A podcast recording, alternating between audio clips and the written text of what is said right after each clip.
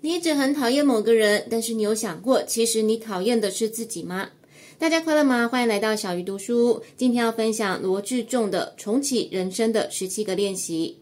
想要每周只花五点二零分钟就能掌握一本书的重点，记得按下订阅哦。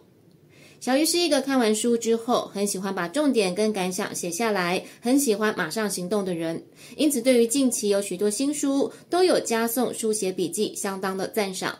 这次要分享的《重启人生的十七个练习》也是有加送一本书写笔记，让大家可以跟着书中一起练习，一起学习接纳自己。作者以自己的故事跟大家分享，他是如何从郁郁寡欢、愤世嫉俗，甚至十八年不跟爸爸说话，到后来透过学习萨提尔模式、自由书写等方式，探索内在，并且接纳自己，找回内在的力量。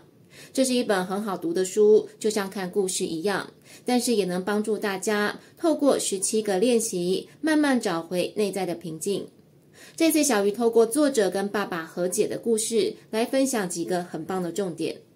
第一个重点是学习觉察，才有可能接纳。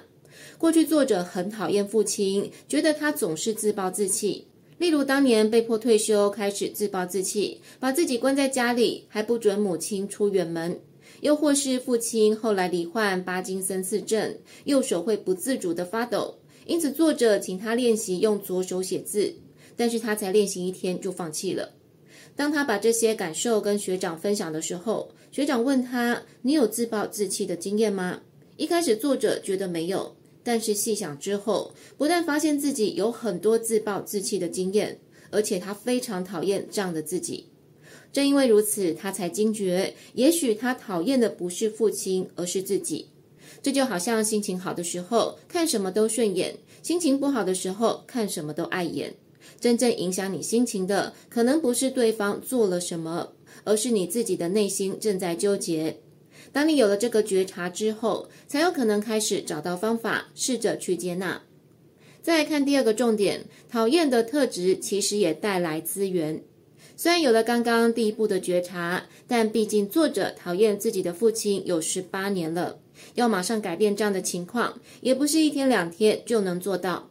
有一次，他又向学长抱怨自己的父亲，学长请他举出三个不喜欢父亲身上的特质，作者马上回答：固执、强制跟郁郁寡欢。学长一样请他反思，是不是自己身上也有这三个特质？他听完之后又再度惊醒。的确，这三个特质自己都有。原来他又把讨厌自己的情绪投射到父亲的身上。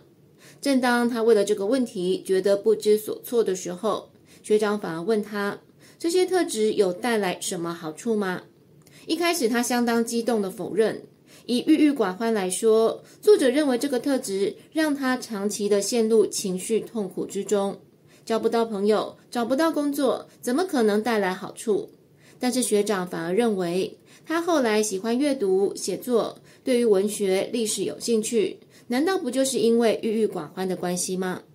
作者瞬间觉得翻转了他看待事情的角度。原来讨厌的特质也带来了所谓的资源。某些特质虽然带来坏处，但是它的资源也带来了一些好处。比方过去小鱼很讨厌自己过于敏感，情绪很容易因为外在的人事物而受到影响。可是后来发现，正是因为敏感而比较有同理心，可以站在别人的角度看事情，也因此交到了许多好朋友。如果你也不喜欢自己的某些特质，不妨想一想，其实它也为你带来资源哦。接下来看第三个重点，学会对话，和解每一段关系。当作者开始接纳自己，开始看到特质带来的资源之后，他看待父亲的眼光也变得不一样。过去他觉得父亲很固执，但是正因为这份固执，让他在腿骨骨裂的时候，可以坚持每天复健，甚至做得比医生要求的还要多。为了再度顺利的走路，他的父亲坚持复健十五个月。